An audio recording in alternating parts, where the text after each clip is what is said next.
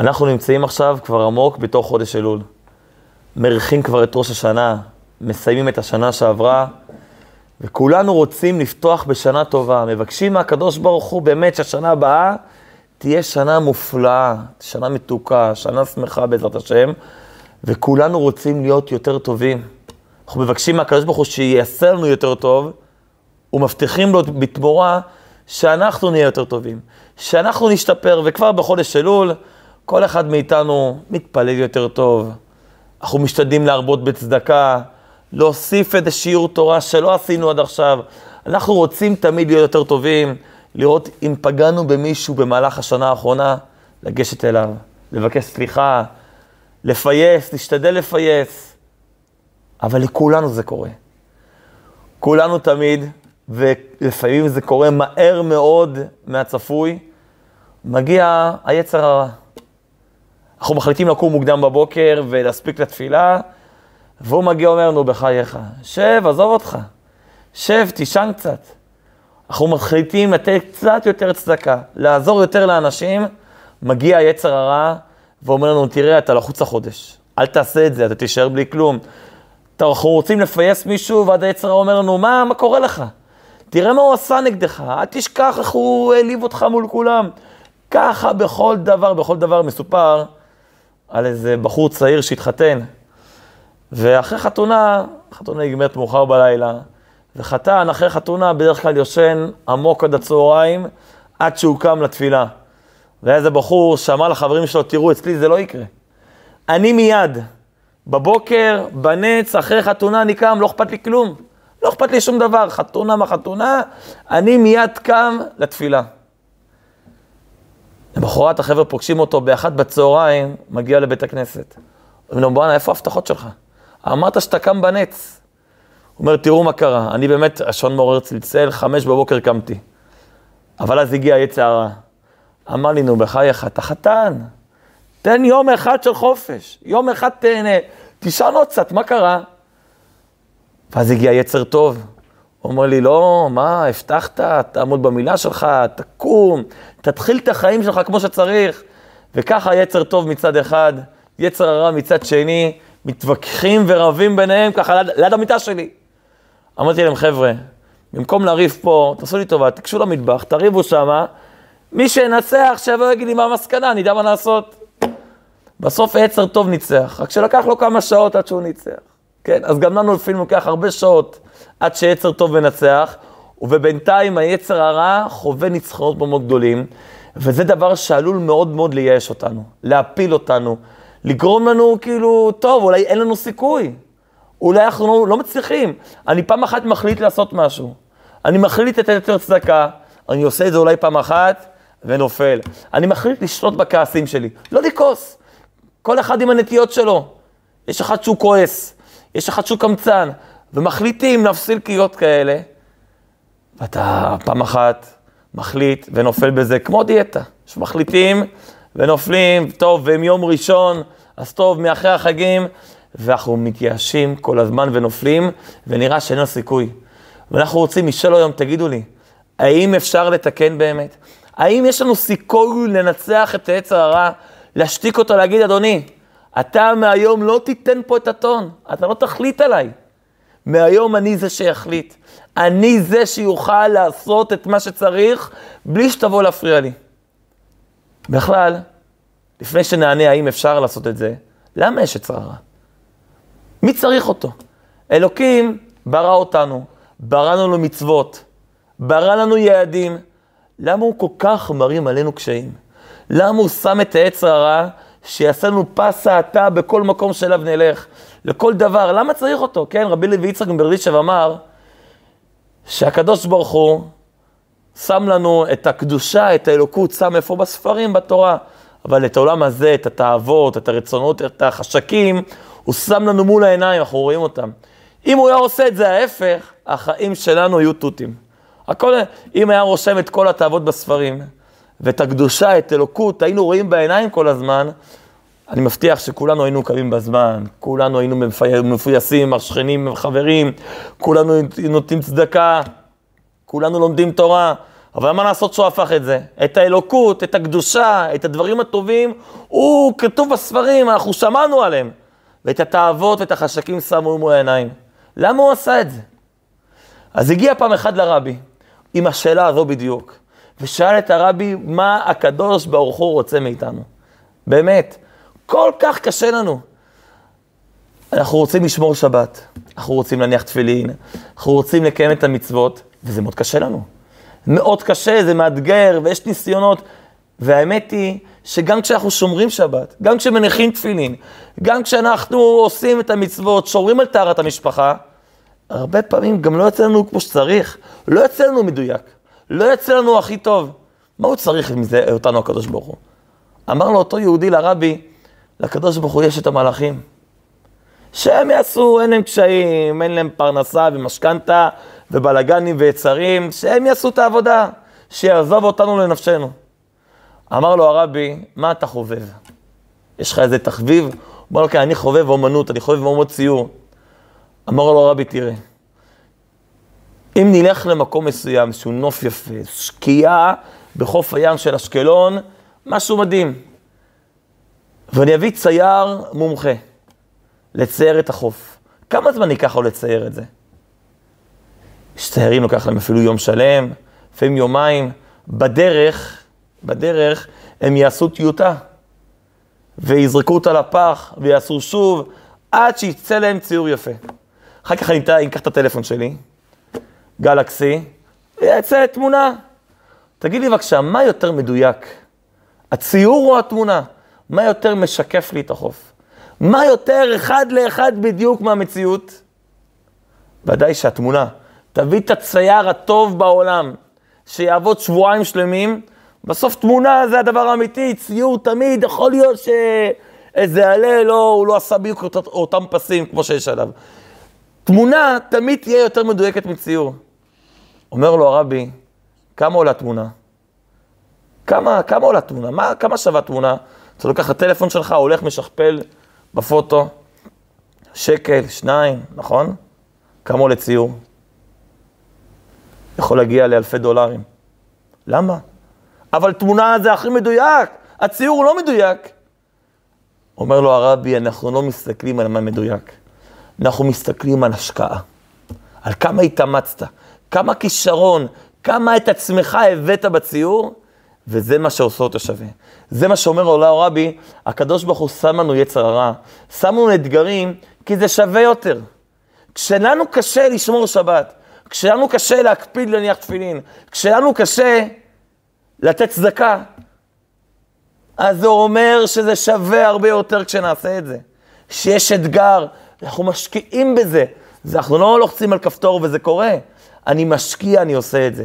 וכשמשקיעים, כשקשה, זה שווה הרבה יותר. זה כמו, זה כמו חדר כושר, כן?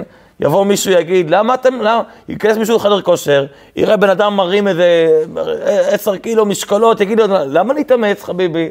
בוא תוריד קצת. למה אתה עובד כל כך קשה? כל אחד יגיד לו, מה, אתה בסדר? הקושי הוא זה שבונה לי את השריר, הקושי הוא זה שעושה לי, שעושה לי את, את, את, את החוזק, זה המטרה של חדר כושר, לתת לי חוזק. וזה המטרה של עץ הרע. המטרה של העץ הרע לחזק אותנו. כשאנחנו נצלח אתגר, כשמישהו חווה שמירת שבת ראשונה, כשמישהו חווה שבוע שלם בלי תפילין, זה המתנה הגדולה ביותר. איזה ערך עצום יש לזה. כשילד קטן עושה את הפסיעה הראשונה, וואו, כולם מוחאים לו כפיים, איזה התרגשות, כי הוא נפל, והוא לא התייאש, והוא תמיד השתדל, אבל אמרו זה קשה, והוא מנסה לשמור על שיווי משקל, זה הערך הגדול. בגלל זה יש לנו יצר הרע, לתת לנו את האתגרים, שזה יהיה שווה משהו. אבל אם אפשר לנצח אותו, נחזור לפתיחה שאיתה פתחנו, אוקיי, יש יצר הרע, הוא שם לנו אתגרים, אבל לפעמים זה נראה שאנחנו לא יכולים עליו. שבאמת אין לנו סיכוי. אין לנו סיכוי, הוא פעם אחר פעם מפיל אותנו. בגלל זה נקרא את הפסוק הראשון של פרשת השבוע. פרשת השבוע, פרשת כי תצא, ממשיכה, זה ממשיך בעצם הנאום של משה רבנו לקראת הכניסה לארץ ישראל. ומשה רבנו אומר לנו, כי תצא למלחמה על אויביך, ונתנו השם אלוקיך בידיך. בפשטות, משה רבינו נותן לנו את האמנה הבינלאומית למלחמה. מה מותר, מה אסור, כשיוצאים למלחמה, איך עובדים. אבל הרבי מסביר לנו בפנימיות העניינים. הרבי מסביר לנו שמאחורי המילים כי תצא למלחמה על אויביך, מסתתר משהו אחר, מסתתרת מלחמה שכולנו נלחמים אותה מדי יום ביומו ואפילו כל רגע. אומר לנו הרבי, כי תצא למלחמה על אויביך. מי האויב שלך? האויב שלך זה יצר הרע. אומר לו לא רבי, אתה צריך לצאת נגדו למלחמה. אתה צריך להילחם בו. אתה צריך לזכור שאסור להיכנע. נשים לב, נשים לב, אומר לנו הרבי. איך אומר הפסוק? כי תצא למלחמה על אויביך. האמת, בעברית נכונה, אולי היינו צריכים להגיד, כי תצא למלחמה נגד אויביך, או עם אויביך. מה זה על אויביך? וזה מה שאומר לנו הרבי. אם אתה יוצא למלחמה, תזכור כל הזמן שאתה לא שווה אליו. אתה, יש לך כוחות, כי תצא למלחמה, אתה תמיד נמצא על אויביך. אין פה כוחות בכלל. כשהקדוש ברוך הוא נותן לנו יצר הרע, הוא תמיד תמיד נותן לנו כוחות לנצח אותו. אנחנו אף פעם לא שווים. אין פה, אין פה 50-50. אנחנו תמיד מעליו. כשאנחנו יוצאים ממלחמה נגד היצר הרע, תמיד נזכור שאנחנו יותר חזקים ממנו. תמיד נזכור שאנחנו על אויביך. אנחנו לא באותה רמה בכלל. וכשנצא למלחמה, מגיע חודש אלול, אנחנו פותחים את השנה החדשה. אנחנו פותחים את הבוקר, יום חדש. ומגיע היצר הרע ונלחם איתנו, נזכור תמיד שאנחנו על אויביך. ומבטיח הפסוק, כך אומר הרבי, אם נצא למלחמה, לא נתייאש, לא נגיד אין לי סיכוי, לא, צא למלחמה.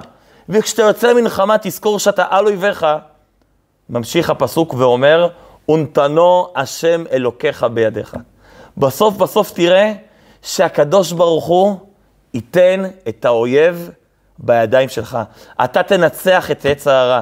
רק תזכור שיש לך את הכוח, כן? רב מנדל פוטרפס פעם סיפר, הוא ישב פעם בכלא ברוסיה. הוא דאג אה, לעזור להרבה יהודים שיזכו לצאת מברית המועצות, ותפסו אותו, הוא ישב משהו כמו עשר שנים בכלא. ובכלא יש הרבה זמן. אז פעם הוא הסתכל, שכב במיטה, הסתכל על קורי עכביש. והוא ראה משהו מעניין. הוא ראה שהעכביש עושה את הכורים, את החוטים, ויתוש מגיע ונתפס על החוטים.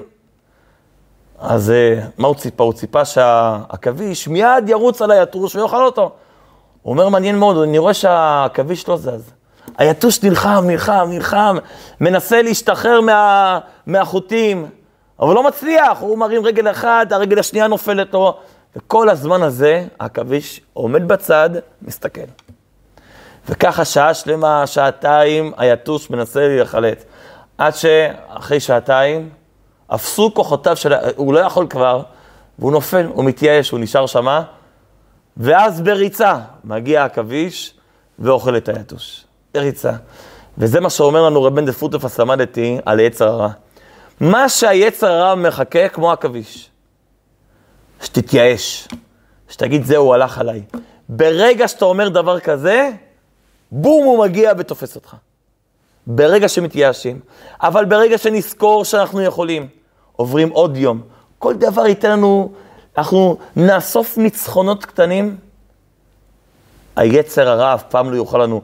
יש סיפור מפורסם על פרופסור ולבול גרין, זאב גרין, הוא היה פרופסור מאוד חשוב לאפימידיאולוגיה במיניסוטה, אה, ומאוד מאוד מפורסם, פעם התקשר אליו הרב שלו, הרב מוישה פלר, היה לו הרבה טיסות בשנות ה-70, ואמר לו, תעשה לי טובה, כשאתה טס בחברת התעופה, תזמין בבקשה אוכל כשר. אומר לו, פרופסור גרין, אבל כבוד הרב, אתה יודע שאני לא אוכל כשר בבית, אצלי בבית יש הכל, בשביל מה אני צריך להזמין? אומר לו, הרב פלר, מה אכפת לך? אני, יש לי שתי מטרות. דבר ראשון, אני רוצה שחברת התעופה תראה שיש ביקוש לאוכל כשר, אז יביאו, לפעמים אני מגיע ואין אוכל כשר, אני רוצה שידע שיראו שיש ביקוש. דבר שני, תראה, אם פרופסור גרין, פרופסור כזה מכובד וחשוב, יזמין אוכל כשר, אולי תצליח להשפיע על יהודים אחרים, יראו אותך, הפרופסור מזמין אוכל כשר, תשפיע על עוד יהודים שיזמינו אוכל כשר. מה אכפת לך? תאכל. מה אכפת לך איזה אוכל תאכל? אמר לו פרופסור גרין, אתה יודע מה, כבוד הרב, הרב מוישה פלר, בשבילך, יאללה שיהיה, מה אכפת לי מה לאכול? עולה פרופסור גרין לטיסה, רעב מאוד. הדיילת מתחילה לחלק את האוכל, מניחה לכל אחד על הצלה, על המגש, את האוכל, ובא להניח גם לצד הפרופסור גרין, אוכל לא כשר. אז אומר לה פרופסור גרין, גברתי, סליחה, יש לך טעות, אני הזמנתי אוכל כשר. כולם מיד מסתכלים, פרופסור גרין, מזמין אוכל כשר, אז כולם ככה מסתכלים עליו, וואו, לא ידענו שאתה מקפיד על דיני הכשרות. אז היא אומרת לו, או, אני מצטערת, ולוקחת ממנו חזרה את המנה לא קשורה, חוזרת למטבח. הוא מחכה, הוא מאוד רעב, הריח של כל האוכל, של החבר'ה שאוכלים את האוכל הלא כשר מסביב, ככה צובט לו בבטן, והוא ממתין, ממתין, ממתין, לא מגיע.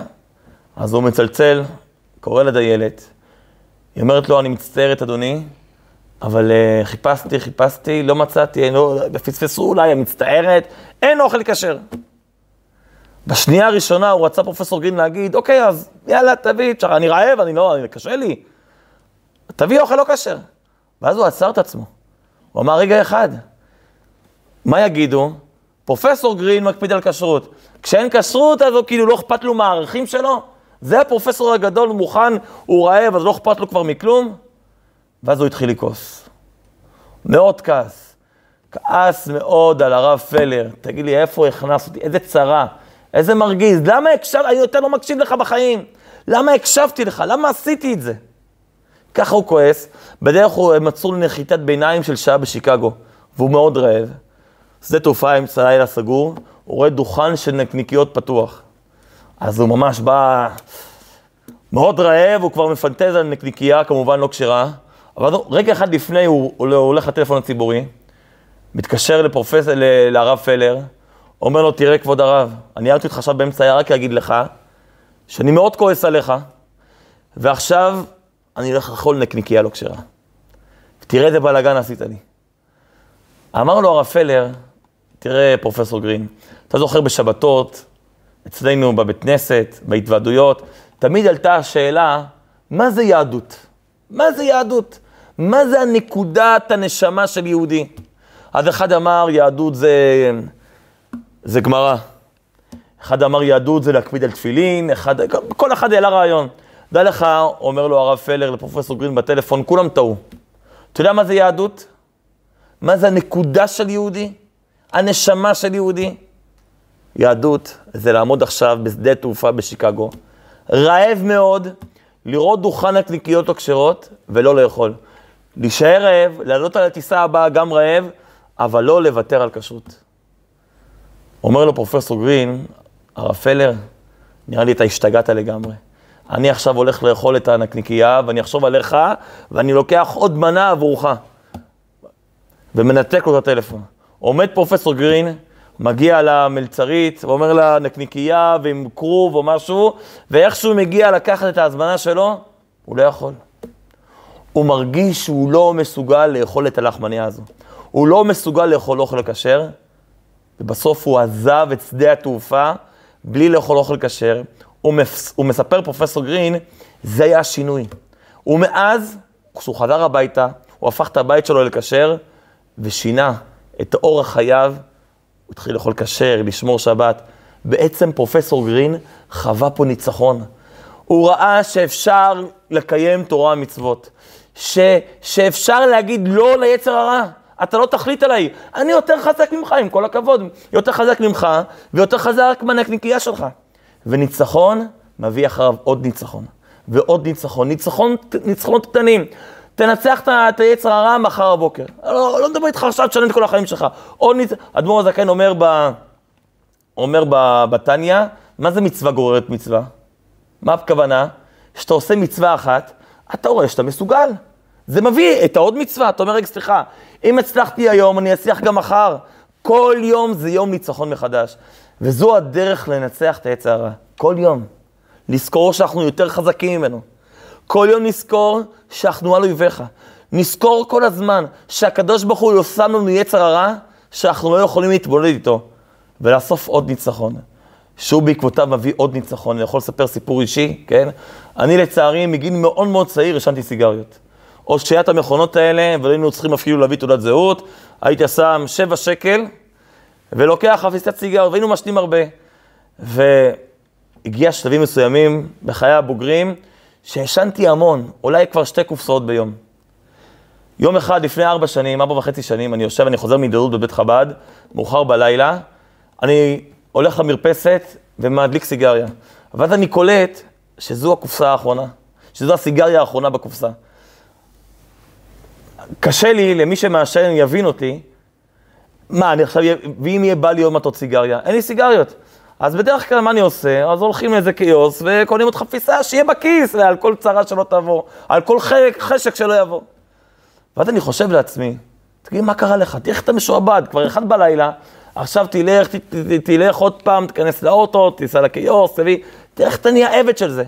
החלטתי באותו רגע, אחרי 20 שנה של עישון סיגריות, הרבה סיגריות כל יום, קיבלתי את הקופסה הריקה, ואמרתי, אני יותר לא מעשן.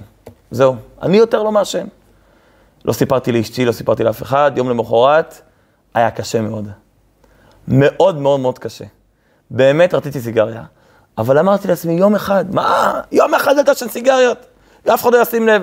ולא ישנתי, והלכתי לישון בלילה, ונרדמתי, קמתי בבוקר למחרת, אמרתי, וואו, אתמול זה, לא היה לי דבר כזה. יום שלם, מהבוקר עד הלילה, בלי סיגריה.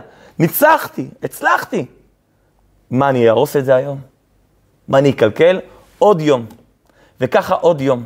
וככה עוד שבוע, וככה עוד שבוע, עד שיש חודש. אני אומר, חודש לא ישנתי, זה בלתי יאומן. חודש לא ישנתי. היום אני יכול להגיד, ארבע וחצי שנים אחרי, ולא ישנתי מאז סיגריה אחת. ולא החזקתי בידיים שלי מאז סיגריה אחת. למה? לא כי אני גיבור גדול. כי מבחינתי לנצח את היצר הרע כל יום ויום. עוד יום. אחר כך זה כבר קל. היום אני לא בא לי בכלל. היום אני לא רוצה. אבל כשכל ניצחון אחד מתוק, מביא בעקבותיו עוד ניצחון ועוד ניצחון, וזו הדרך לנצח את היצר הרע. שיהיה לכולנו בהצלחה.